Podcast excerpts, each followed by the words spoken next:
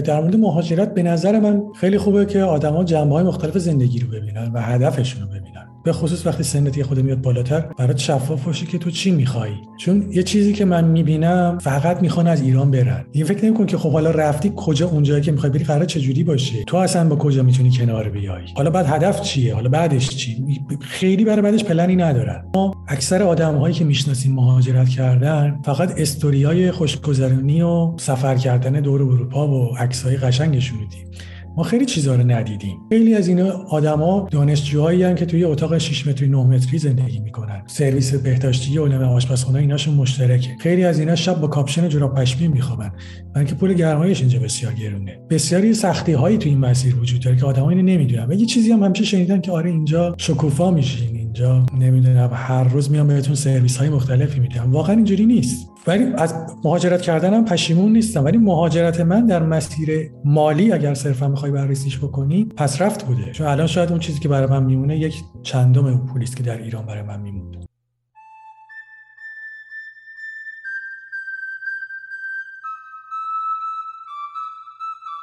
سلام، من میلاد اسلامیزاد هستم و شما به سی و ششمین اپیزود از پادکست کارگاه گوش میکنید.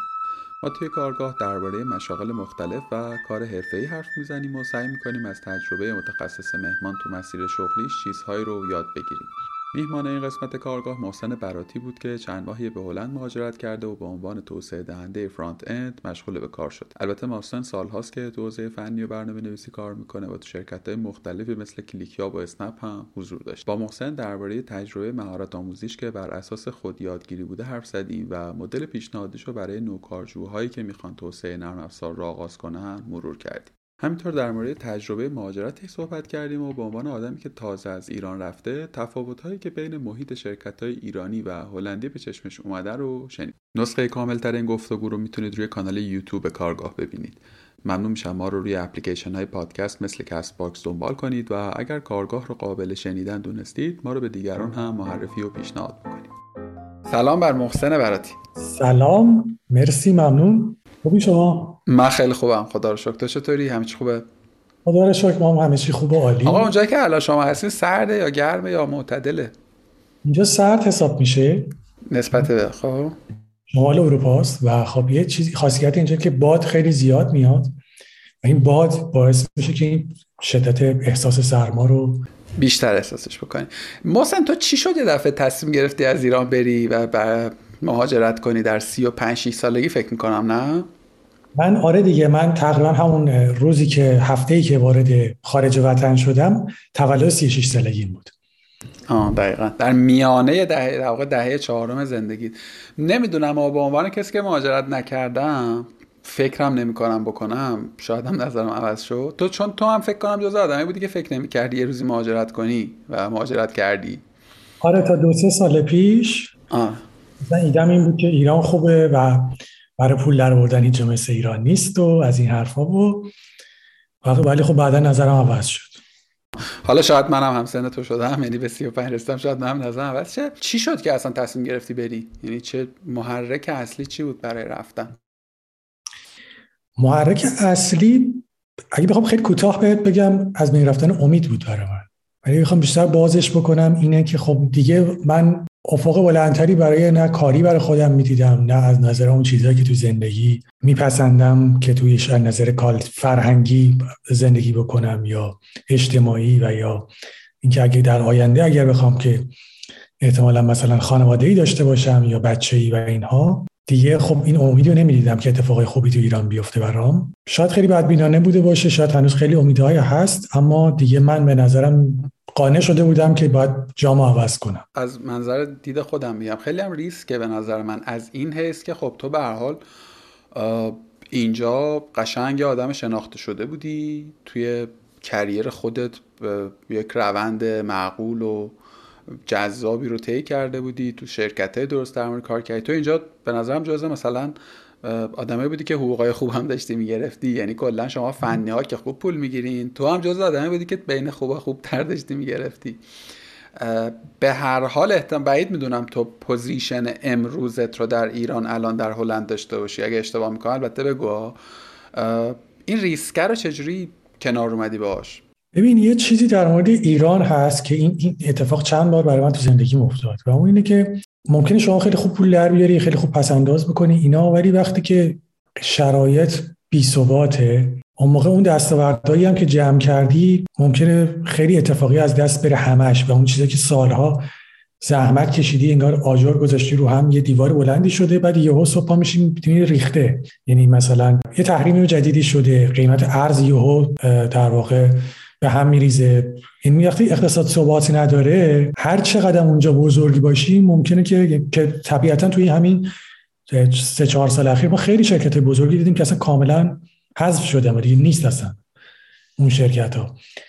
و وقتی اینجوری می‌بینیم اینه که خب حالا درسته من در مقاطعی خیلی پولای خوبی تو ایران در می آوردم، ولی در نهایت اینا هیچ کدوم اون امنیت خاطر رو نمیداد، در حالی که شما اینجا بدون که نیاز داشته باشی پول زیادی در بیاری، بدون که نیاز داشته باشی پس انداز خاصی داشته باشی یا ثروتمند باشی، امنیت خاطره رو از همون صبح روز اول داری. یه موجی هم افتاده بود که من میدیدم، یعنی از بین دوستام آدمای زیادی رفته بودن همون موقع و خیلی هم تو همین سالهای یک سال اخیر اومدن و باهاشون که صحبت می‌کردم می‌دیدم که نه، شرایطی که میگن منطقیه. هرچند که ما اینجا الان یک سری کارمند جزئه خیلی بدون تأثیر حتی شاید تو شرکتمون هستیم، ولی برآیند اینها توی زندگیمون چیز بهتریه.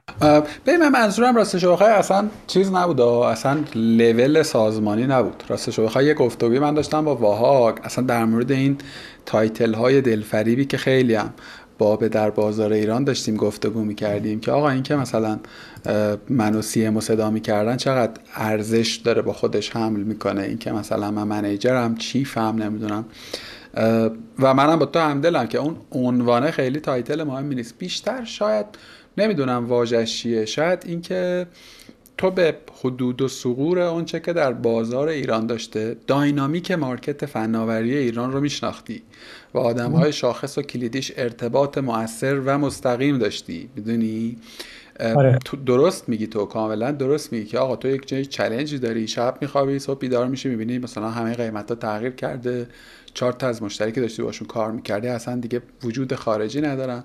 اما میخوام بگم که این, این که واقعیت اگه واسه تو خاطر است، واسه ما تجربه دی بای دی کماکان.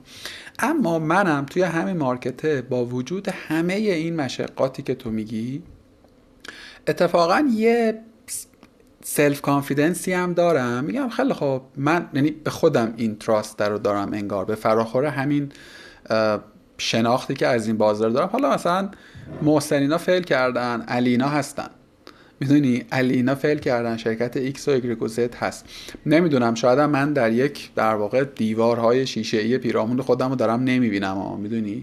برای من باز تاکید چند باره میکنم چون یه, یه،, یه چند باری من تو گفتگوهای قبلی با این موضوع حرف زدم، این بازخورده گرفتم که تو انگار که داری تقبیح میکنی مهاجرت رو، در حالی که واقعا موضوع هم این نیست.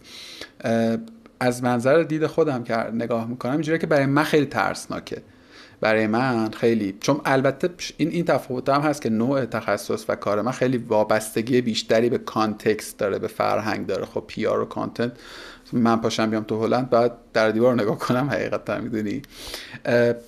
اینم آخرین سوالم توی این بخش که این چجوری میشه. ببین یه چیزی ب... یه نکته میخوام بگم و اون اینه که شما که تو ایران آدم شناخته شده و تاثیرگذاری بودی که هستی، الان اگه که ول کنیم بری مثلا مهاجرت کنی و دو سال دیگه برگردی، خیلی از اون چیزی که بودی کم نشدی به نظر من. یعنی هستیم ما، یعنی همچنان هم آدم‌ها رو میشناختم، ولی مسئله همینه که ببین خیلی از اون آدم‌هایی که کانکشن من بودن و در طول این سال‌ها ما همدیگر میشناختیم و بسیاری از کارها ما هم پیش بردیم، اونام رفتن. میفهمم چی میگی و کاملا درست میگی، یعنی اون شبکه‌ای که ارزشمند بوده و ارزش ساز خودش دیگه داره پراکنده میشه و البته که به کیفیت دیگری داره ارزش سازی میکنه تو امانا. یعنی من خب خیلی از دوستا و همکارای پیشینم که رفتن و توی این جغرافیا دیگه نیستن، ولی اون ارتباطه هنوز هست و اتفاقا خیلی جاهام کمک رسانه، خیلی جاهام سودمند. نمونهش همین زومی که الان داریم و هم دیگه حرف میزنیم. خب اگر اسما از ایران نرفته بود من هیچ وقت اکانت زوم پریمیوم نداشتم. آقا درود بر تو. تو خیلی هم معاصر، خیلی هم کوتاه بازی که در واقع در خارج از ایران داری زیست و کار میکنی، تو هلندی، شهر آمستردام، درست میگم؟ آمستردام شهر هاملمم. آها خب که بغل آمستردام چسبیدم به هم و در واقع شاید تو سه ماهه که من الان اینجا. آها آها. الان کارتون حضوریه یا ریموتی؟ ریموته. آها. یعنی کلا اصلا نرفتید هنوز دفتر تو فضای اون کار؟ سه چهار بار رفتم. این اوایلی که اینجا اومدم یه خود در واقع کرونا کم شده بود و اینا تازه داشتم میگفتن که خب حالا بیاین هفته یه روز هم بیاین آفیس که ما همکارا همدیگه ببینیم، ما هم دوست بشیم، مثلا ارتباطات انسانی برقرار بشه و اینها. بعدا دوباره یک موج جدیدی که همین کرونای اومیکرون بود اومد و یک ماه کامل اینجا تعطیل شد و به غیر از سوپرمارکت‌ها اینجا همه مغازه‌ها بسته بودن در این یک ماه.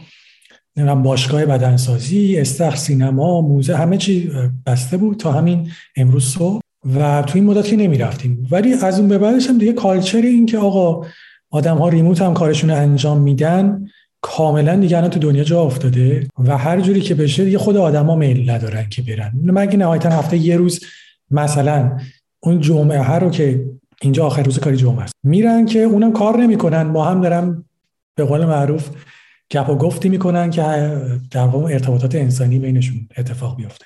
بسیار همالی. اینجا هم خیلی اینجوریه ها، خداییش در دفاع از وطن بخوام بگم خیلی از شرکت‌های ایرانی هم. تو البته قبل از اینکه موو بکنی داشتی با یه شرکت غیر ایرانی کار میکردی، فکر کنم مثلا یه سال یه سال خورده قبل از اینکه تو خودت موو آره. بکنی یک سال تجربه... آره آره تقریبا یک سال خورده با یه شرکتی بود که در در بیسش در مالتا بود. مالتا هم جزو اتحادیه اروپاست، پایین تو زیر پونز یه نقطه کوچولو جزیره است مثل مالتا که کلا چهارصد هزار نفر جمعیت داره و شروعش همین جوری بود که اینها هم قرار بود که در واقع اسپانسر ویزای من بشن و من برم مالتا. اونجا همون روز شروعی که این اتفاق قرار بود بیفته پدیده ای مثل کرونا به وجود اومد و این قضیه طول کشید، سفارت‌ها بسته شدن، در واقع همه چیز استاپ شد و ما شروع کردیم ریموت کار کردن با این فکر که ما قرار است سه ماه در واقع اینجوری کار کنیم تا به قول معروف کرونا یه مقداری بادش بخوابه و سفارت‌ها باز بشن. ولی این همچنان در مورد مالتا طول کشید تا تابستون همین سالی که در واقع توش هستیم. یهو یه روزی تو تابستون همین سال به من گفتن که ما داریم محصولمون رو توی مارکت آمریکا میبریم و یه سری شرکای آمریکایی اومدن و گفتن که ما باید کارمنده ایرانیمون رو در واقع عذرشون رو بخوایم و عذر منو خواستن که سبب خیر شد البته، چون من استخدام شدم در این شرکت هلندی با یه حقوق بیشتری و خیلی هم سریع ویزا اومد و رفتم هلند، یعنی اومدم هلند. چه عجیب، چه عجیب و چه جالب. ام... چه تفاوت‌هایی، این سواله رو من از بچه‌هایی که رفتم میپرسم، برای خودم خیلی جذابه چون که به عینه دیدم حقیقتاً بچه‌هایی که میرن توی شرکت‌های غیر ایرانی کار میکنن نمیتونم بگم کیفیت عملکردشون بهتر میشه چون خروجیه رو ندیدم، ولی احساس میکنم حالشون بهتره. یعنی این حسه رو دارم که توییتاشون رو که میخونی، باهاشون که گپ میزنی، احساس میکنی که نه، انگار که واقعا یه تفاوتایی هست. حالا با عنوان آدمی که تازه هم موو کردی و تازه هم توی اون کانتکست هستی، تفاوت بنیادین و م- مثال زدنی بین محیط کاری در ایران و خارج از ایران میبینی؟ با این توضیح که خب تو توی ایران هم انصافا تو شرکت درست درمونی کار کردی دیگه، یعنی تو شرکت اوریج به بالا بودی، واقعا این مقایسه میتونه جذاب باشه. ببین یه چیزی که در مورد اروپا خیلی جالبه اینه که برای خود من این شاید اولین چیزی بود که به دیده میشد، اینه که اینجا هیچ فشاری روت نیست، خیلی همه چیز ریلکسه، خیلی اینا در مقایسه با ایران، در مقایسه با مثلا بهترین شرکت ایرانی ما میتونم بگم یک شیشم اون شرکت اینجا کار میکنیم. اصلا ددلاین انگار نه، من خیلی بر همیشه برام عجیبه که این چطوری اقتصاد چجوری طراحی شده که همچنان چرخ اقتصاد اینجا میچرخه و پول هست، در حالی که مثلا کلی آدم اینا مثلا در این با این تعداد نیرو و با این زمان مثلا میشد پنج تا از این محصولا لانچ کرد ولی مثلا یه دونهش لانچ میشه. پس این افسانه که مثلا کشورهای اروپایی هشت ساعت در روز کار میکنن و کار مفیدشون هشت ساعته، در ایران مثلا نیم ساعته، اینا چیز افسانه است واقعا؟ حداقل اروپا اینجوری نیست. من شاید شنیدم که آمریکا و کانادا همون جوریه، یعنی کار خیلی زیاد، آدم خیلی زیاد کار میکنن و خب حقوقش هم بیشتره دیگه، اونجا پول زیادی میگیرن. ولی اروپا به خصوص شمال اروپا، تو فرهنگ شمال اروپا و جنوب اروپا یه تفاوتایی داره. نه خیلی قضیه ریلکسه، البته کار درست انجام میشه، یعنی کار خیلی اصولی انجام میشه، همه اون در واقع استانداردها رو سعی میکنن که رعایت بشه، اینجوری که حالا عجله داریم یه چیزی بزنیم بره نیست. ولی ابدا فشار کار وجود نداره. من میتونم بگم که اگر بخوام میانگین بگیرم در طول روز چقدر کار میکنم، این مثلا ما هم مثل اسپرینت های دو هفته‌ای داریم دیگه، مثل ایران یا جایی که اسکرام استفاده میکنم، اوریجش رو بخوام بگیرم شاید من روزی نیم ساعت کار میکنم. واقعا بقیهش کاری نیستم که بخوام بکنم. صداقتت رو ستایش میکنم. در مورد بقیه شرکت هایی هم، حالا شرکت شما خیلی کوبیته، بقیه شرکت هایی هم که اونجا هست همینه فرساشون؟ آره خیلی. من با از بچه ها صحبت میکنم، حالا بچه که هلند هستن یا همین کشور اطراف هستن، واقعا همینه، اصلا اون استرس رو نداری. بعد توی زندگی عادیت هم، توی همه چیز اون زندگی غیر از کاریت هم چیزی اصلا به شما تنش ایجاد نمیکنه. اینجا نه قراره که مثلا صبح پاشی هی قیمت مثلا بورس رو چک کنی، قیمت ارز رو چک کنی، هیچ چیز تغییر خاصی قرار نیست بکنه. دنبال هیچ چیزی هم قرار نیست بدویی، صرفا برای اینکه حالا نکند عقب بمونم از بقیه. و اون آرامش هم میده دیگه. میفهمم. در مورد یه سوال دارم بعدش بپرسم، این تکه تفاوت‌ها رو ببندید. پس یکی این ریلکس بودن دوستان داچ هست اولیش، بعدیش چیه؟ تفاوت دیگه تو فضای کار به نظرم خیلی فضای ساپورت، ساپورت آدم هم دیگه خیلی بیشتر ساپورت میکنن، خیلی نایستر باید برخورد میکنن. توی سازمان هم آدم ها، من تا این تجربه که خودم داشتم، رقابت بین آدم ها وجود نداره، انگار بیشتر رفاقت تا هر نوع رقابتی که بخواد درون یک سازمانی باشه. و ببین یه بخشی از خیلی از رفتارهای به نظرم بد که تو ایران بود، چه تو محیط کار چه تو جامعه، اینا ناشی از فشارهای بیرونی بود. اینا که وقتی این همه چیز وجود داره، اینا یه جایی میزنه بیرون و تو همیه تو خیابون مثلا بوق میزنی یا مثلا بد رانندگی میکنی، واقعا به نظر من اثر اون فشار بیرونی است. یا توی محیط کار خیلی مثلا با آدما داستان‌های مختلف داری، واقعا به نظرم اثرات چیزهای دیگه ایه. و اینجا اون چیزا وقتی نیست، خیلی همه چیز ریلکسه. توی گفتگوی قبلی با نازلی ابراهیمی یه اشاره کرد به همین فرهنگ رانندگی، فکر میکنم گفت، حالا اون از یه منظر دیگری نگاه میکرد به قصه. میگفت که من ایرانی ممکنه که مثلا در یک کشور اروپایی خیلی مقید به اصول باشم و اونجا درست رانندگی بکنم، چون فکر میکنم که اینجا توی این کانتکست باید این اصول رو بهشون پایبند باشم. در حالی همین منو تو برمیداری مثلا میذاری توی ایران، رفتارهای متفاوتی دارم. خب یه جورایی الان با این توضیح که تو دادی یا با اون تجربه تو، به نظر قصه قصه مرغ و تخم مرغی به نظر میرسه. این تو نمیفهمی، یعنی همزمان هم آدم‌ها اثر میگذارن بر فرهنگ جایی که در زندگی میکنن و همون فرهنگ کلیه بر رفتار ما اثر میگذاره.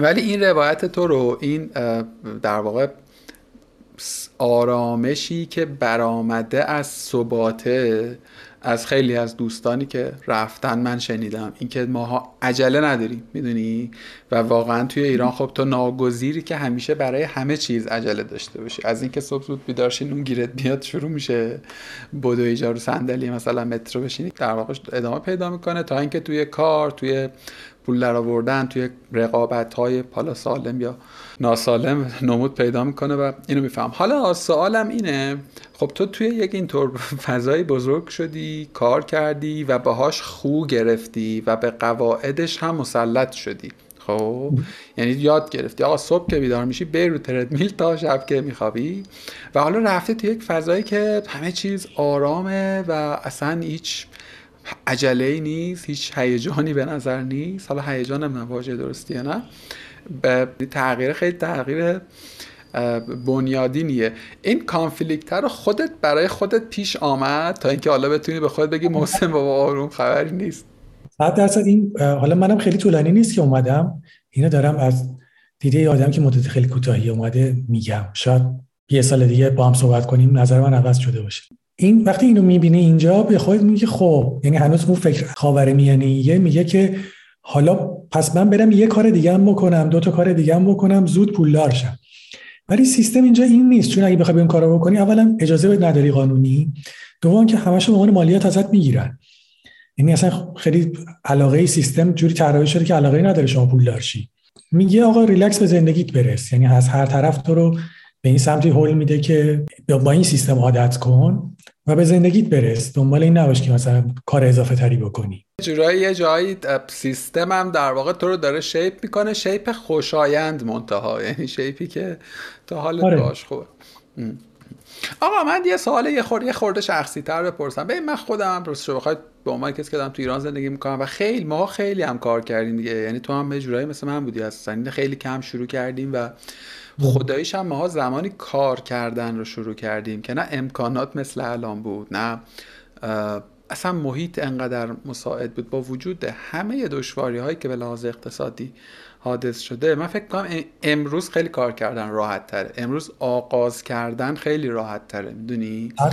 یه عالمه کانتنت هست، یه عالمه امکان هست، با شرکت ها کلی در واقع فرش قرمز میندازن که آدم ها با مهارت های حداقلی بیان یاد بگیرن کار بکنن، چون واقعا نیست، در خیلی کم نیرویی که نمیگم نیروی متخصص، نیرویی که تو بتونی آتیه رو باش فرض بکنی هم دیگه واقعا کمه توی ایران. میخوام بگم ماها از یک اونطور جایی برآمدیم و توی این مدت هم همش دویدیم و دویدیم و تلاش کردیم و خداییش هم تعریف از خود نباشه آدمای با کیفیتی هم بودیم به هر حال، خودمو نمیگم، میدونی ماها این جمعی که حالا هست. ولی الان که مثلا در منم در میانه های چهارمین دهه زندگیمم، واقعیتش اینه که خیلی که با خود خود خودم خلوت میکنم، میگم آجی دیگه تو همه تلاش های ممکن رو کردی و الان, الان چی میخوای؟ الان مثلا تارگتت اینه که مثلا میلیاردر بشی، تارگتت اینه که مثلا هدفت از زندگی اینه که به کجا کجا بشینی، خلاصه کجا آرام بگیری و احساس بکنی که دیگه نمیخوای بدویی. پاسخ من واقعا همون آرامشه بوده، یعنی پاسخ من اینه که ببین من با همین مقدار اندک پولی که الان دارم در میارم حالم خوبه. خب من که نمیتونم بیشتر از این بخورم، بیشتر از این بگردم، میدونی؟ یعنی یه یه منابعی میخواد، راستشو بخوای بیشتر از حد اقل هم دارم خدا رو شکر. و با این روی کرده مهاجرت این آرامشه رو به هم میزنه، میدونی؟ یعنی صادقانه بخوام بگم من علت ماندنم در این ملک و مملکت نه قصه وطن پرستی افراطیه، نه قصه پایبندهای خیلی جدی و از جنس مثلا غیره، میدونی؟ همه اونا هست ولی نه اونقدری که بگم من به خاطر اونها ماندم. اینه که آقا من حوصله این اینتراپتر رو ندارم، حوصله این که بخوام این آرامشه رو مخدوشش بکنم و از یه وضعیت یه خورده ثابت برم توی یک وضعیتی که یه خورده برام گنگتره. میترسم، آنست و شفاف میترسم که نتونم بمونم، نتونم اونجا این این آرامش نسبی درون طوفانی که اینجا دارم اونجا داشته باشم. فکر میکنم هم آدم تو هم همین جوری، یعنی حدسم اینه که تو هم احتمالاً دیگه خیلی آدم، نمیدونم بنا به شناخت فضای دوستانه که تو دارم میگم دیگه آدم بکوبیم و بسازیم و استارتاپ بزنیم و مثلا میدونی یونیکورن درست کنیم و اینا احتمالاً فضات نیست. میخوام ببینم تو چه جوری به قصه نگاه کردی، آیا تو هم مثلا فکر کردی که فکر می‌کردی که این آرامش تو خطر به خطر بندازه یا حداقل دشوار کنه در مقطعی، یا اینکه نه اتفاقا اصلا در مسیر اون دیدیش؟ یه چیزی بگم، به نظر من این حالا شاید در مورد کیس من صادق باشه، در مورد کیس هیچ کسی دیگه صادق نباشه. من احساس کردم این اواخر که برنامه‌نویس ماندن در ایران بسیار سخت‌تر است برنامه‌نویس ماندن در خارج از ایرانه، به خاطر اینکه همه اون فشارهای جانبی و بی‌ثباتی‌هایی که وجود داشت و اینا واقعا نگه داشتن یک آرامش آرامش چه از نظر مالی چه از نظر چیزای دیگه زندگی برای من سخت بود. و راستش اینه که من خیلی اونجا به سمت تنبلی دیگه رفته بودم و واقعا حوصله خیلی کارا نداشتم، اینو واقعا اعتراف میکنم. ولی وقتی اومدم اینجا دیدم که نه، من انگار که همون انرژی ده بیستم انگار میتونم داشته باشم که خیلی کارا رو بکنم. یعنی یه خوده که از چیز دور میشی، اصلا کلا ماها اینجوریم، اول همه چی آرومه، بعد خودمون ناآرامی ایجاد میکنیم، بعد میگیم خب ولش کن بریم دنبال آرامش، بعد که دوباره آروم شد دوباره نمیتونیم آروم بشینیم، میریم سراغ ناآرامی و الان احساس میکنم که تو اون مرحله. آقا دمت گرم، دمت گرم، خیلی به نظرم شروع خوبی داشتیم. یه خورده خودت بگو از کجا شروع کردی مسیر شغلی تو، از چند سالگی و از کجا وارد جرگه توسعه شدی؟ این البته خیلی طولانی مال من و خیلی پرپیچ و خم قصه من، بیشترم میتونه درس عبرت باشه تا چیز، تا الگو. من بذار خیلی از خیلی قدیمترش بگم که من متولد سال شصت و چهارم و من سال هشتاد و یک دیپلم گرفتم و از همون هم دیگه خیلی جدی وارد کار شدم. توی دوران قبل از اینکه دیپلم بگیرم دبیرستان، که خب من من همیشه تو دوران مدرسه از این بچه‌ها بودم که درس نمیخونن ولی شاگرد اولن در تمام طول مدرسه و واقعا درس رو هیچ وقت دوست نداشتم.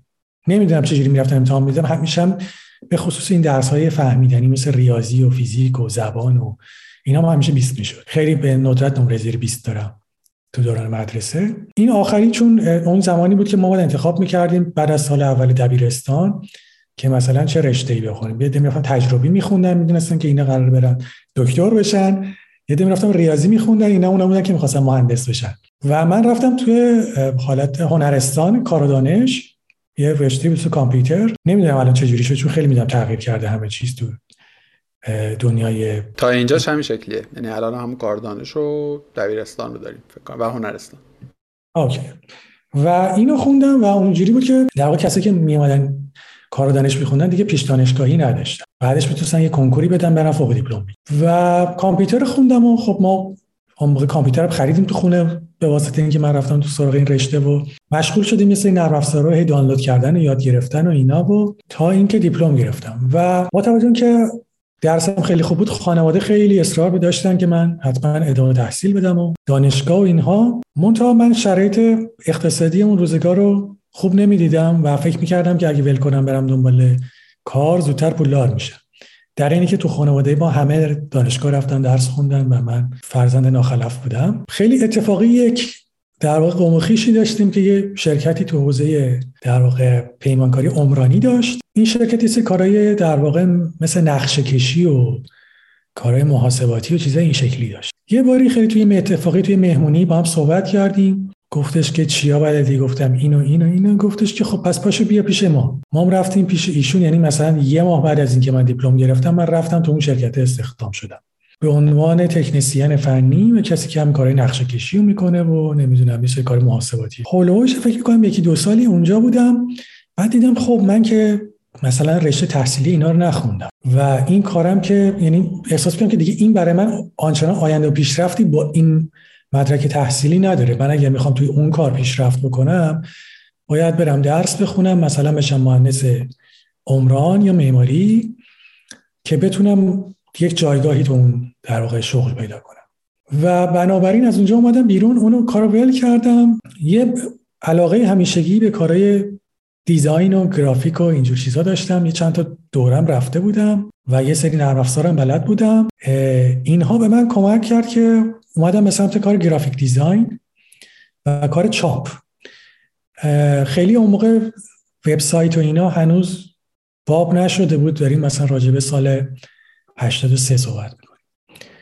ولی در این حال من یه چیزایی هم ابتدایی از مثلا اچ تی ام ال و اینا رفتم یاد گرفتم خب با سلف استادی. ولی در این حال مشغول شدم در ابتدا تو یک انتشارات به عنوان کسی که کار گرافیکی می‌کنه تو انتشارات و بعد چند تا شرکت تبلیغاتی به عنوان دیزاینر و تا حدودی ناظر چاپ. و یه چیزی بعدها یعنی یک سال یک سال خورده بعدش یه چیزی اون موقع باب شده بود به عنوان سی دی های مالتی مدیا که یه سری نرم افزاری بود با فلش و اینا درست می‌کردیم.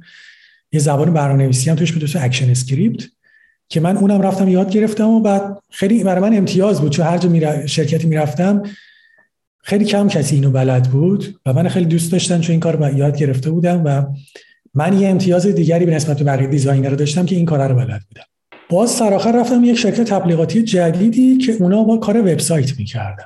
این مشتری وبسایت داشتن. اونجا خیلی جدی کار دیزاین وبسایت در واقع برای من شروع شد و خب وبسایت اون کالا استاتیک بود، یعنی چند صفحه اچ تی ام ال بود. من یعنی یه چیز خیلی خاصی اگر کسی می‌خواست که مثلا حالا یه برنامه‌نویسی میواد کار سرور سایدی هم انجام میده. این پیش رفت تا اینکه ما از آخرین شرکت تبلیغاتی کار میکردیم اومدم بیرون و با یه آدمی شریک شدم که با هم در واقع شرکت تبلیغاتی خیلی کوچیکی زدیم. سال چند سال هشتاد و پنج مثلا.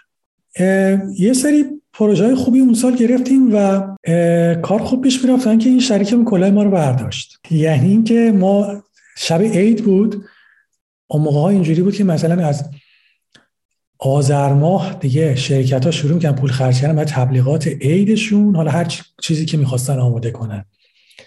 من نمی‌دونم ملزومات چاپیشون، اگر مثلا سی دی می‌خواستن، اگر یا مثلا وبسایت می‌خواستن عوض کنن اینها. ما کلی پیش پرداخت گرفته بودیم از این مشتریامون اون سال و این شریک ما زحمت کشید و با پیش پرداخت پیچوند و ما دستمون تو حنا و خب ضرر و زیان بدی کردیم و خیلی من از این ماجرا ضربه خوردم. اصلا کلا دیگه این کار بدم اومد بدم اومد و اومدم نشستم تو خونه و یه سه ماهی نشستم تو خونه هیچ کاری نکردم. بعد دیدیم نمیشه و خلاصه باز یه آشنایی داشتیم، اصلا خواستم از این کار بیام بیرون.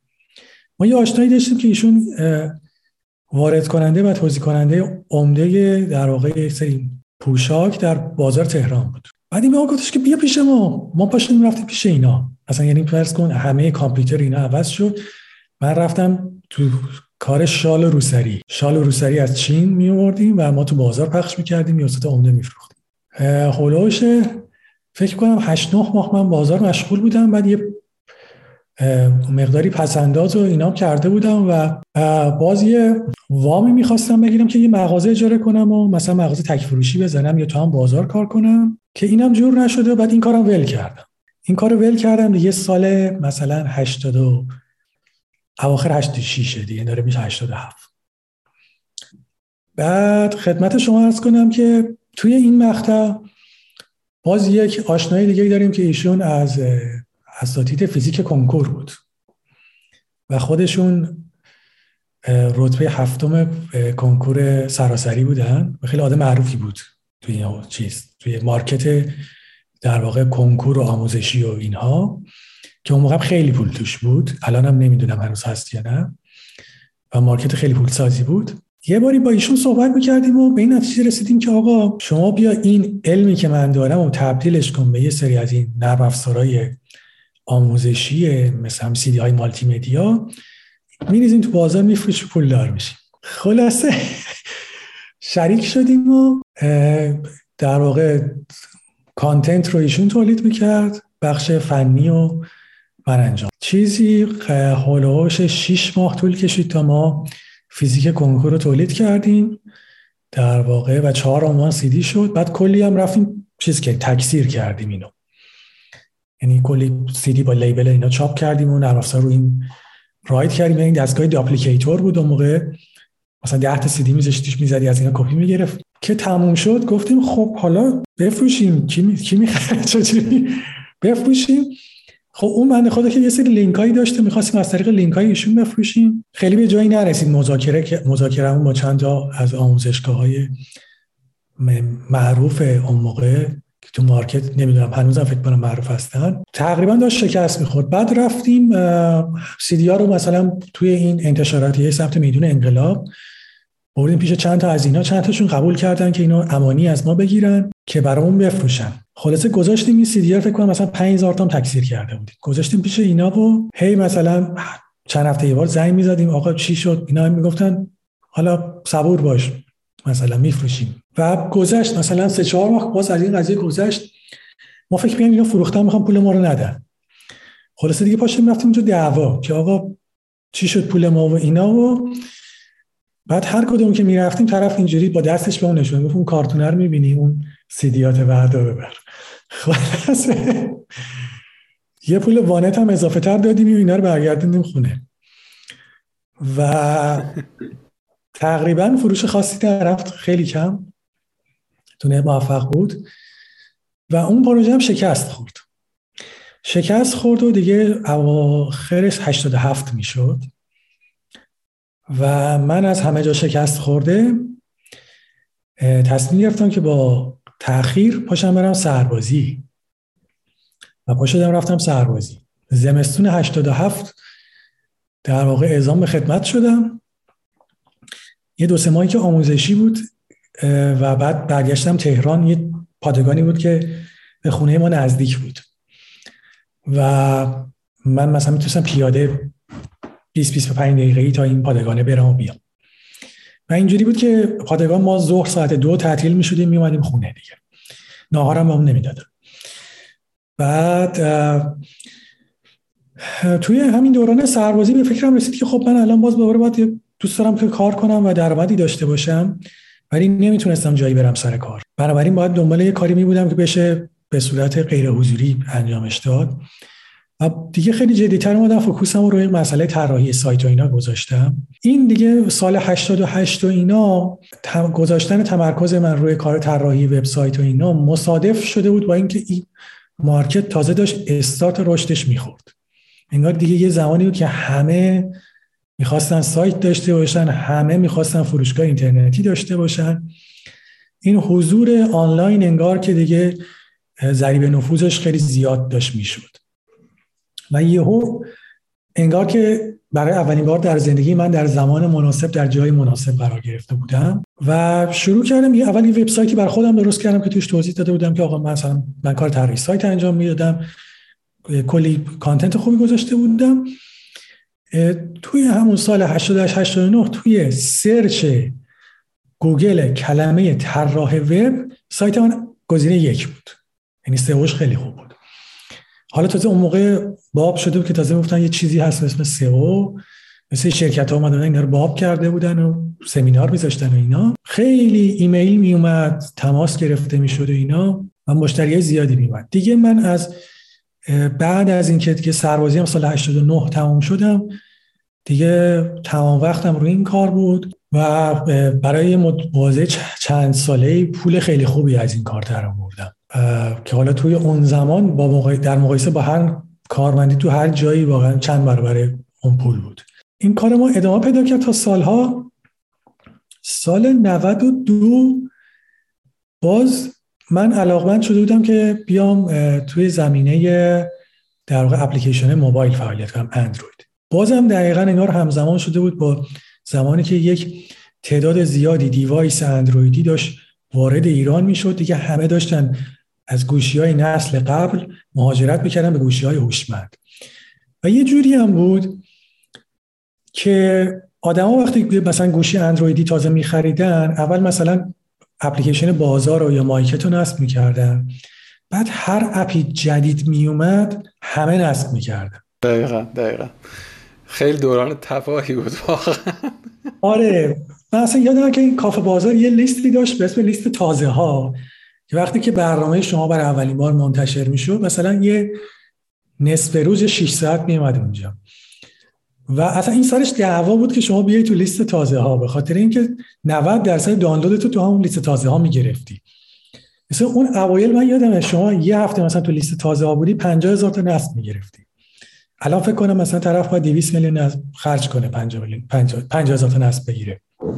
آره دیگه منم اومدم یه چند سال سمت اندروید و چند تا اپلیکیشن تو حوزه سرگرمی تولید کردم و که بعضیش پرداخت در برنامه‌ای داشت و چند تا بازی و چند تا تولز و اینا. و تا اینکه من یه دقیقه دو تا پرانتز باز بکنم، تو تا اینجای کار یه کریر اصلیت که در واقع یه جورایی تو از ابتدا بیشتر سمت فرانت اند بودی، یه بازهای رفتی بک و دوباره اومدی جلو، توی این مسیر تو همواره سلف استادی کردی دیگه، درست میگم؟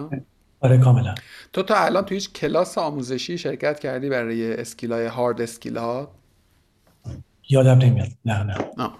خب ادامه بدیم بعد میرسم دوباره برمیگردم اینجا.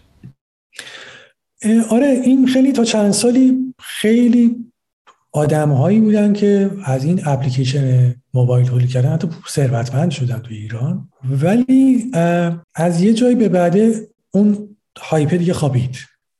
دیگه فکر کنم مثلا بعد از نود و چهار نود و پنج دیگه این رو به افول بود.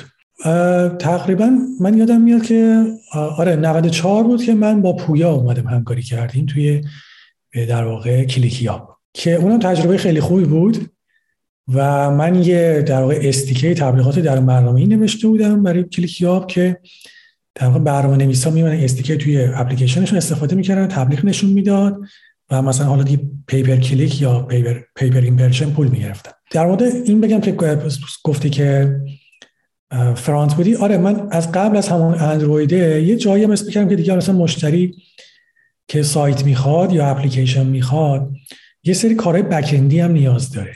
بنابراین رفتم خودم هم بک اند رو یاد گرفتم. یعنی دیگه من خودم اینجوری بود، کارو میگرفتم، دیزاین تو فتوشاپ میکردم، اون موقع هنوز اسکچ و اینا نبود. دیزاین تو فتوشاپ میکردم، اچ تی ام ال اش رو میزدم که اون موقع فرانت اند فقط اشتیمال سی اس اس بود در اون زمان و جی کوئری مثلا نه. بک اندش هم میزدم، اپلیکیشن موبایلش هم میزدم. در بعضی مواقع من دومینم به طرف میفروختم، یعنی سه دومین خوب داشتم، یه پکیج کاملی از چیزا ایران. ببین اصلا حالا من که هیچ وقت سمت فنی نبودم، ولی من نمیدونستم تا هم هشتاد و هفت رفته خدمت، ما خیلی هم مسیر بودیم. خب ما من دقیقاً بعد از سربریم سال هشتاد و نه ما با هم دیگه آشنا شدیم، از اونجا هم دیگه رو در بام تهران در واقع دیدیم، هم دیگه رو بعد ادامه پیدا کرد. عمده آدمایی که فنی بودن و از همون زمان آغاز کردن همشون خیلی شبیه به هم بودین، میدونی؟ یعنی همه بچه‌ها بک بودن، فرانت بودن، دیزاین حالا دست و پا شکسته یه کارایی میکردن. ولی خب تو من چیزی که من از تو در ذهنم دارم کیفیت طراحی هاته. یعنی قشنگ الان که من نمیدونستم قبلش تو تو سمت چاپ بودی، قشنگ اون نالجه، اون فهمیدن رنگ و اینا در دیزاینایی که من از تو دیدم نمودش مشخص. از کلیکیا که جدا شدم آره فریلنس شدم تا یک مدتی و با یه سری شرکت‌ها کار پروژه‌ای می‌کردم.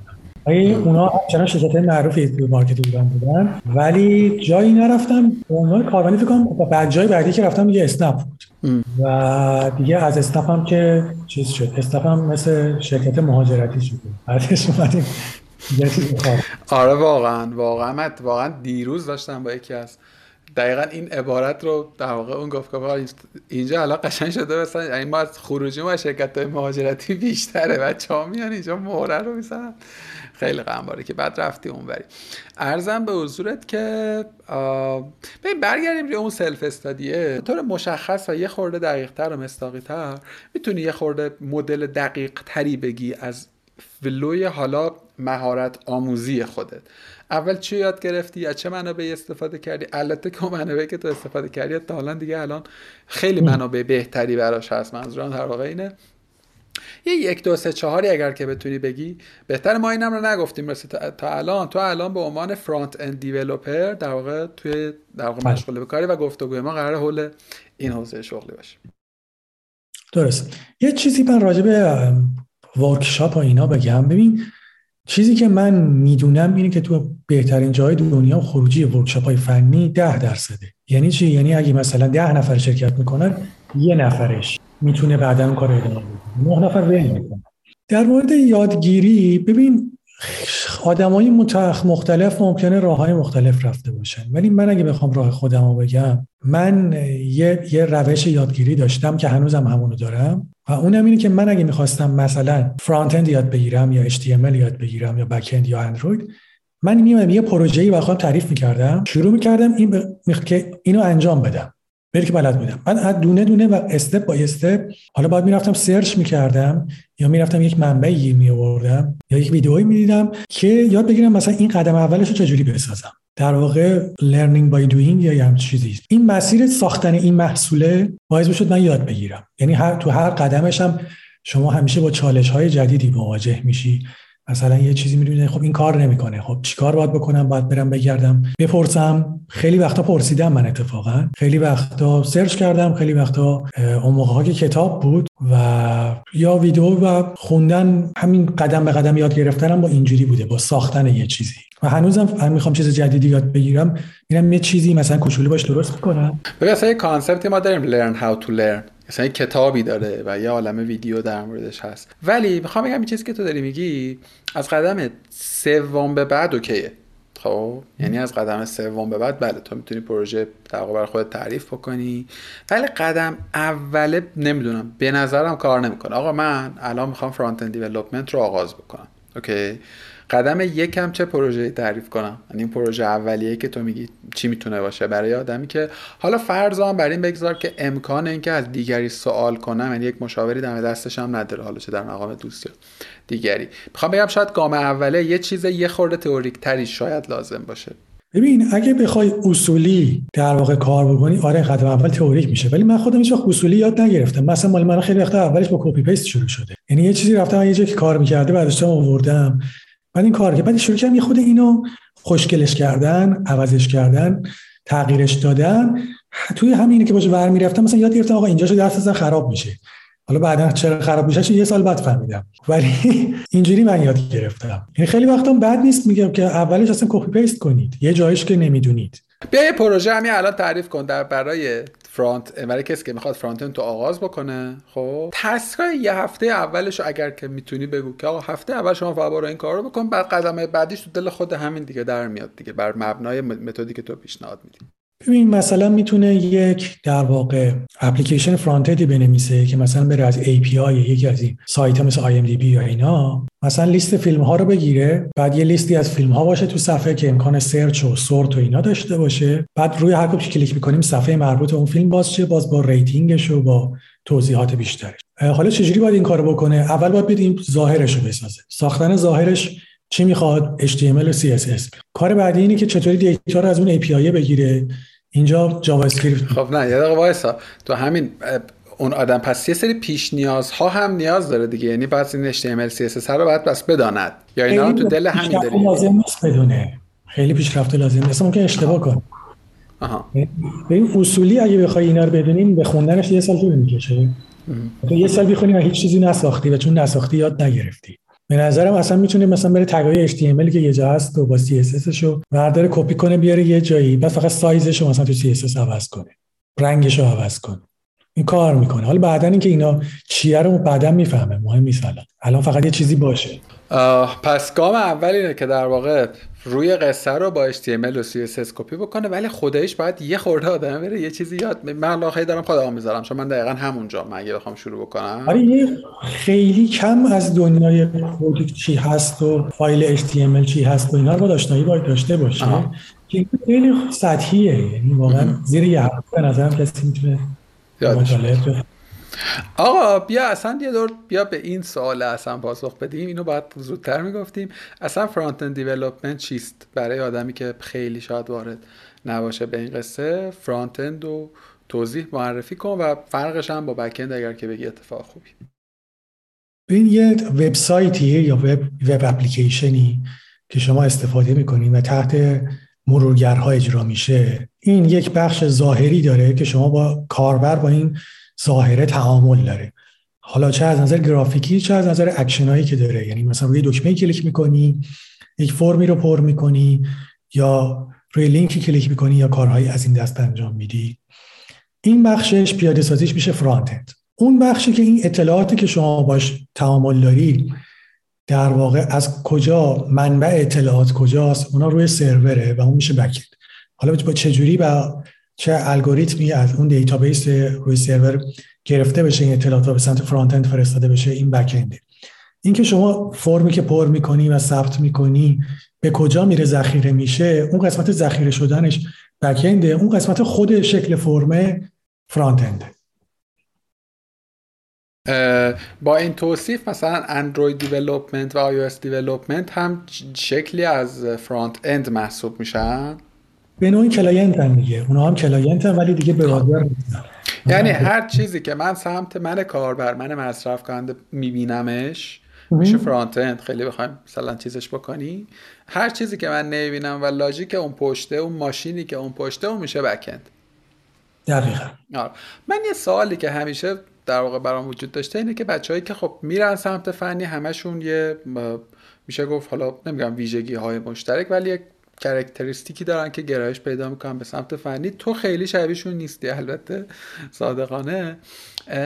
بین فرانت اند و بک اند خیلی تفاوت هست دیگه. شاید ساده ترینش از منظر دید من اینه که اینور خیلی ویژواله، اونور اصلا ویژوال نیست، یعنی تو همش با کد و چی میشه که آدم ها، یعنی اصلا این سواله برای شما بعد آدم های فنی پیش میاد که بین این دو بخواین انتخاب بکنی یا اصلا تایپ آدماش با هم دیگه متفاوته؟ پیش میاد که بخوایم انتخاب کنیم در ضمن اینکه یک پوزیشن داریم مثلا فول استک، اینا مثلا هر دو شد انجام میدن در آن واحد توی یک شرکتی توی اون پوزیشن. ببین اونور یعنی بک اند خیلی بیشتر سمت مهندسی نرم افزاره، خیلی بیشتر سمت الگوریتمه. اینور کمتر هست، اینور بیشتر شبیه اینه که تو بتونی نرم افزار رو تطبیق پذیر با مرورگرها و کلیدهای مختلف پیاده بکنی، خیلی کمتر چالش‌های مهندسی نرم افزاری داری و بنابراین احتمالاً یکم دید ویژوالی تر دارن آدمایی که میان سمت فرانت اند. یه خودم تو یه سری چیزا حوصله‌شون بیشتره. خیلی از بک اندیا من میشنوم که حوصله پیاده سازی یو آی ندارن، ولی اون طرف بک اندم خب خیلی گسترده است، یعنی خیلی نیازه که مفاهیم پایه مهندسی نرم افزار رو بدونی. و مثلا آدمی که مثلا آدمایی مثل من که در واقع تحصیلات مهندسی نرم افزار تو دانشگاه ندارن، یه سری چیزای پایه رو نخوندن، خیلی اونجا شاید سریع پیش نرن. البته من خیلی خودم بعدا رفتم حتی کتابای دانشگاهی گرفتم خوندم که بفهمم این سری چیزا رو، ولی آره پس من اونور خیلی ریاضی تره، اینور یکم کمتر ریاضیه. به لحاظ بازار کار تفاوتی داره این دو تا؟ تو ایران که نه، آره هیچ جای دنیا چیز تفاوت خاصی نداره هم. و اوریج سالری‌هاشون هم فکر می‌کنم به هم دیگه نزدیکن، نه؟ خیلی نزدیکه. آره. به یه چیز دیگه همین فرد در واقع حدس من اگه اشتباه می‌کنم تصحیحم کن. تغییر در تغییر تکنولوژی‌ها و ابزارها در سطح فرانت خیلی بیشتره. میدونی فریم ورک‌های مختلف میاد، نمیدونم تولزهای مختلف میاد و شماها حدس منه شما خیلی بیشتر باید یاد بگیرین چیزهای جدیدو. بک‌اند یه خورده به نظر من این گیره رو، یعنی مثلا من آدم میشناسم مثلا با جاوایی که ده سال پیش کد میزنه هنوزم داره کد میزنه و پرفکت هم هست، میدونی نیاز به تغییرم نمیبینه، یا اس پی که کد میزده.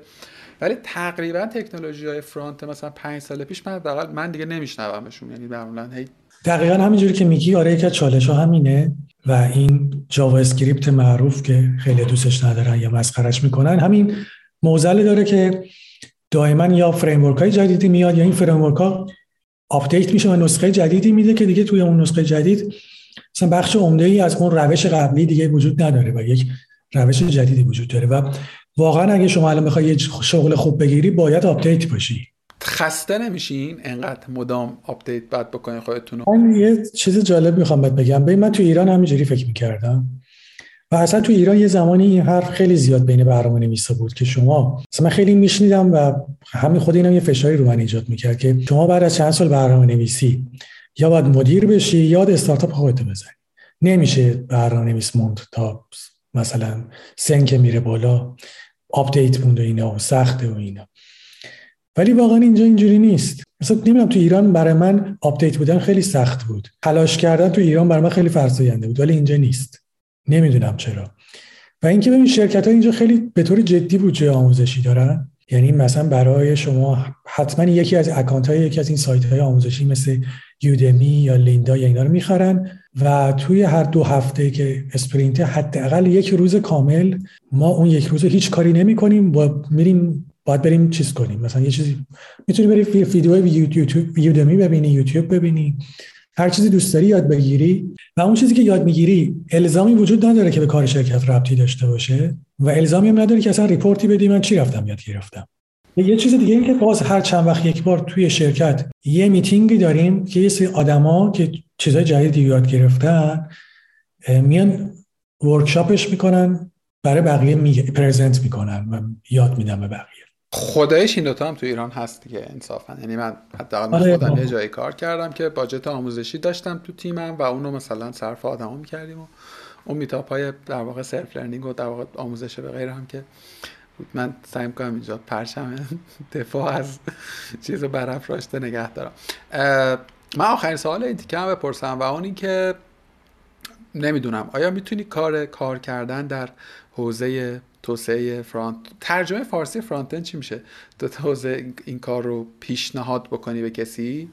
فارسیش بکنم باید بگیم مثلا برنامه‌نویسی سمت کاربر. سمت کاربر درست نمیشه چیزی چون بذاری توضیح هم بدم چرا اینو میگم. ببین واقعیتش اینه که تو هم خیلی وقت نیست که رفتی و میدونی دیگه به شدت دیمند زیاده تو بازار کار فنی برای نیروی فنی و متقاضی کمه و اون متقاضیای کم تجربه و بی تجربه هم امروز دارن خب در واقع عددهای خوبی میگیرن و فعلا حداقل باز بازی این شکلیه و متقاضی زیاده. متقاضی برای وارد شدن به حوزه کار برنامه‌نویسی در هر دو سه سمت موبایل و کلاینت و بک‌اند خیلی خیلی زیاده، حالا حوزه‌های غیر هم داره. اما من حالا به فراخور مثلا چند سال تجربه کاری اینجوریام که آقا میدونم من هر چقدرم خوب شما پول در بیاری من اصلا نمیتونم، لاجیک من اصلا کار نمیکنه، میدونی کار با... آره خب ولی هنوز نه... نمیتونم مثلا بگم که میشود این کار رو به کسی توصیه کرد، چون به نظرم نمیشه بر حذر داشت. در نهایت هر کسی هر کاری دلش بخواد میتونه بکنه، که همون که خودت هم تو مسیر شغلت کارهای مختلفی رو بالا پایین کردی و الان یه جایی مسلط شدی. ولی بخوام بگم نمیتونیم بگیم آقا این آدم ها نروند سمتش، اون یه بحث دیگریه. ولی میشه به نظرم یه سری شغلا رو بگیم آقا اگر مثلا تو این کاراکتریستیکا رو در خودت میبینی احتمالاً موفق تری یا راحت تر میتونی با چاله چولهاش کنار بیای و سریعتر حرکت بکنی. اگر به یه اینطور بینشی رسیدی در مورد فیلد خودت اون رو هم بگی، به نظرم اتفاق خوبی.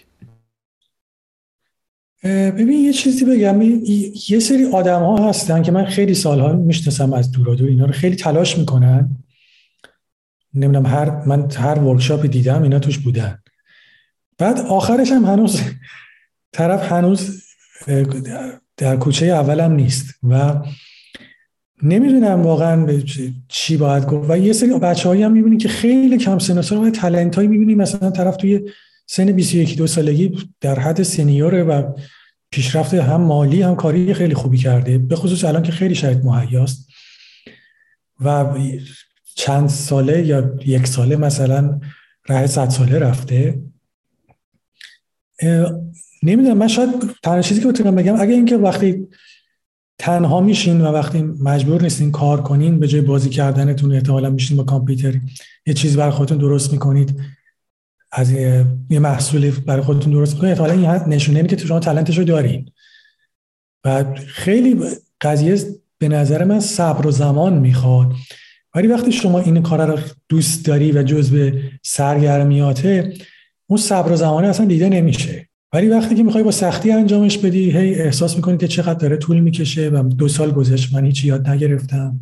و خیلی از بچه‌هایی هم که الان من کم و بیش میشناسم که مثلا شما در سن بیست و یک دو سالگی میبینی که این توی کار جایگاه موفقی داره، این آدمه مثلا توی سیزده سالگیش با کامپیوتر خونگیش داشته یه چیزایی درست میکرده، بیلدر بوده در واقع. میفهم چی میگی، سازنده بوده با کامپیوتر. یه چیزی هم گفتم، تو گفتم یه خورده با همه بچه فنی که همیشه‌ام تفاوت داری، خب یعنی اصلا کاراکتریستیکت یه خورده متفاوته. و خب حالا یه چیزایی هم نگفتی، تو یکی دو تا پروژه استارتاپی داشتی، آخریشو نمیدونم چرا تعطیل کردی. کارلیب به نظرم موفقم بود، یعنی شناخته شده بود با اینکه تنهایی هم داشتی روش کار میکردی و هیچ در واقع تی... درست میگم تا جایی که من میدونم تنها بودی و تیم و مثلا دفتر دستک و اینا نبود، ولی شناخته شده بود توی کانتکست. یه خورده مدلت هم مدل متفاوتیه دیگه، میدونی اصلا مدل. حالا ما با رضا کرمانی اصلا در مورد این تکه صحبت کردیم که چرا بچهای فنی خورده کامیونیکیشن اسکیلزشون ضعیف‌تره، که به نظرم گفتگو هم ارزشمنده برای شنیدن یا دیدن. تو چقدر خودتو فیت میدونی با وضع فنی؟ تویی که تجربه کارآفرینی داشتی، تجربه دیزاین جدی داشتی، و چقدر اینجا به نظرت اون جاییه که محسن براتی باید باشه؟ ولی من تو هر کدوم از اینا که رفتم خودم رو تو جای خوبی دیدم، یعنی هیچ کدومش احساس نکردم که فیت نیستم. ولی این چیزی که الان هست ازش راضی باش، خوشحالم، چرا اینو بگم. ولی ممکنه برم دوباره توی قسمت‌های دیگه کار و بازم خوشحال باشم. آقا خیلی گفتگوی کوتاه، موجز و جذابی شد به نظرم. خیلی همه چیز رو به قاعده صحبت کردیم و به نظرم خیلی گفتگوی ریلکسی شد. این حال هلندی شما برای من هم مستولی شد. به نظر چیزی هست که من بعد میپرسیدم و نپرسیدم، یا چیزی هست که تو بخوای اضافه بکنی به گفتگومون؟ نمیدونم این چیزی که میخوام بهت بگم اصلا آیا ربطی به این موضوع چیز داره یا نه، ولی در مورد مهاجرت به نظر من خیلی خوبه که آدما جنبه‌های مختلف زندگی رو ببینن و هدفشون رو ببینن. یعنی من همچنان فکر کنم که میشود در ایران هم موند یا میشود جای دیگری مهاجرت کرد. این خیلی باید به خصوص وقتی سنتی خود میاد بالاتر برات شفاف باشه که تو چی می‌خوای. چون یه چیزی که من می‌بینم با خیلی‌ها که صحبت می‌کنم و به خصوص وقتی اومدم با من صحبت می‌کنن اینه که فقط می‌خوان از ایران برن. میگه من فقط برم. این فکر نمی‌کن که خب حالا رفتی کجا، اونجایی که می‌خوای بری قرار چه جوری باشه، تو اصلا با کجا می‌تونی کنار بیای و حالا بعد هدف چیه، حالا بعدش چی. خیلی برای بعدش پلنی ندارن و من فکر می‌کنم که خیلی خوبه که اطلاعات داده بشه به آدم‌ها. و یه چیز دیگه این هست که ما اکثر آدم‌هایی که می‌شناسیم مهاجرت کردن فقط استوریای خوشگذرونی و چیزای اینستاگرامش رو دیدیم و سفر کردن دور اروپا و عکسای قشنگشون رو دیدیم. ما خیلی چیزا رو ندیدیم. ببین ما خیلی از این آدما دانشجوهایی هستن که توی اتاق شش متری نه متری زندگی میکنن. سرویس بهداشتی و علم آشپزخونه ایناشون مشترکه.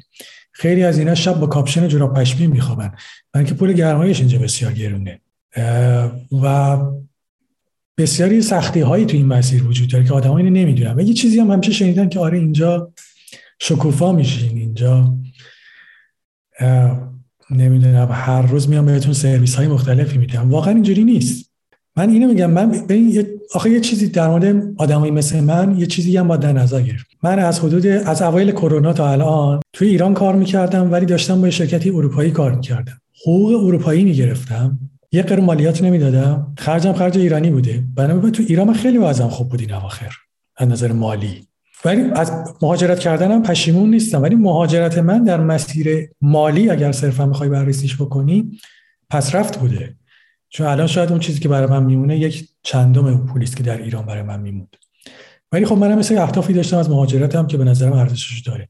در این اینکه اینجا بعضی وقتا زندگی بسیار سخته، از نظر آب و هوا ما تطبیق پذیر نیستیم، از نظر سیستم دارو و درمان ما تطبیق پذیر نیستیم با اینجا. ببین ایران دکتر و دارو عین سوپرمارکته، یعنی شما میرید داروخانه هر قرصی بخوای میگیری، دکترم درمانگاه سر کوچه است، یه سلام میگی میری بالا، اونم منتظر نشسته با داروخانه‌ای قرارداد داره همینج داروها رو بهت میده. اینجا باید اول یه یا زنگی بزنی یا ایمیلی بزنی به پزشک خانواده، براش توضیح بده که چی شده، که آیا اگه ایشون صلاح بدونه برات یه مثلا قراری بذاره دو روز دیگه ببیننت، که عموما صلاح نمیدونه، میگه برو خود استراحت کن خوب میشی. چون اینجا سیستم اینه که باور اینه که در کار طبیعت دخالت نکنی و بعدن انسان خودش خودش رو ترمیم میکنه و مثلا اگه سرما خوردی و اینا باید خودت خوب شی، هیچ داروی خبری نیست. من اینکه یه چیز اتفاق جدی برات افتاده باشه اون موقع مثلا برات وقت میگیرن، یا حتی انواع اقسام آزمایش ها، حالا نمیدونم چه هم برای خانم‌ها هم برای آقایون، نمیدونم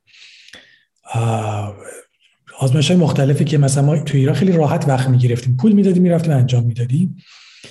اینجا وقتایی باید بگیر که مثلا میشه سه هفته بعد، یه ماه بعد، دو هفته بعد. خیلی این چیزا خارج از دسترسه و خب این واقعا خیلی ممکنه اینجا بیان دیگه ببینن نمیتونن کنار بیان با این ماجرا. من آدم‌ها میشناختم که مثلا یه مریض شده طرف تهش بلیط هواپیما گرفته پاشو رفته ایران دکتر، بعد برگشته. خیلی به نظرم باید با یه آدمی حتما صحبت کنن که سختی‌های اون مقصد بهشون بگه و ببینن که میتونن با این کنار بیان یا نه. خیلی محسن ممنونم و خوشحالم که راست رو بخوای اینو گفتی. من به توصیه دوستانه یک دوستی که به من گفتم، فکر کنم تو همین گفتگو، خیلی احتیاط میکنم که شکل سوال کردم خاصه در مورد این موضوع و مسئله مهاجرت این شائبه رو ایجاد نکنه که من نظرم اینوریه یا اونوری. میدونی ابایی ندارم بگم که من مشکل دارم با مهاجرت ها، دوستش ندارم، اصلا با خودت هم اصلا با همین گفتگو آغاز شد قبلش که آقا من ناراحتم، رفقام همه رفتن، همین کافیه برای این حال ناخوش. اما اینجوری هم که موضع منفی هم ندارم، حالا یه سری تصمیم میگیرم برم و واقعا هم گیرم و گیرم و گرفتاریم همینجاست که میل به رفتنه فاقد از دلیل من تمنا میکنم آدمایی که بنا و میل و انگاره رفتن دارن اپیزود قبلی گفتگوی من با چیزو بشنوم، با نازلی رو بشنوم، یا آدمی که سیزده سال خارج از ایران زندگی و کار کرده و بعد از دو سه سال برگشته. هیچ توصیه‌ای هم به برگشتن نمی‌کنه، اتفاقا خیلی هم اونجا حالش خوب بوده و این احتمالاً وجود داره که دوباره بره. ولی در مورد اینکه محرک‌های ما برای تغییر، چون به هر حال مهاجرت یک نوعی از تغییره دیگه، به درستی من نمیگم که ارزش کلام او رو با توصیف و انتقال اشتباه از بین نبرم، تو کانتکست تغییر داشت میگفت که تو دو تا محرک میخوای و وقتی که در واقع محرکات آوردی حالا باید بشینی واسش برنامه‌ریزی کنی و بفهمیش و مدلی پیشنهاد داد برای فهمیدنش. همین گیره به نظر من فقط همینه که ما یه وقتایی علت میلمون رو به این تصمیمه نمیدونیم که البته باز قابل درک هم هست به فراخور شرایطی که خب اول اول گفتگومون گفتی و خیلی هم به نظر من احتمالاً با تو همدلی میکنن، من جمله خودم. آقا انشالله که شما زودتر باز گردید به ایران در هر شکلی، حالا چه میهمان چه در واقع مهاجرت نگو. آره ببینیم یک بامی انشالله دوباره با هم دیگه بریم. نمیدونم چقدر میسره، الان حداقل سه نفری که الان تو ذهنمه تو سه تا کشور مختلفین، تو و انگلیس و سه چهار تا کشور مختلفی، حالا انشالله یه زمانی بشه که همه با هم دیگه ایران باشه. دمت گرم، مرسی مرسی از این چیزی که آخر کار اضافه کردی. قربونت، خیلی خوشحال شدم. محسن منم خیلی خوشحال شدم. فعلا خدا خودت باش، قربونت، تو سلامتش، خداحافظ.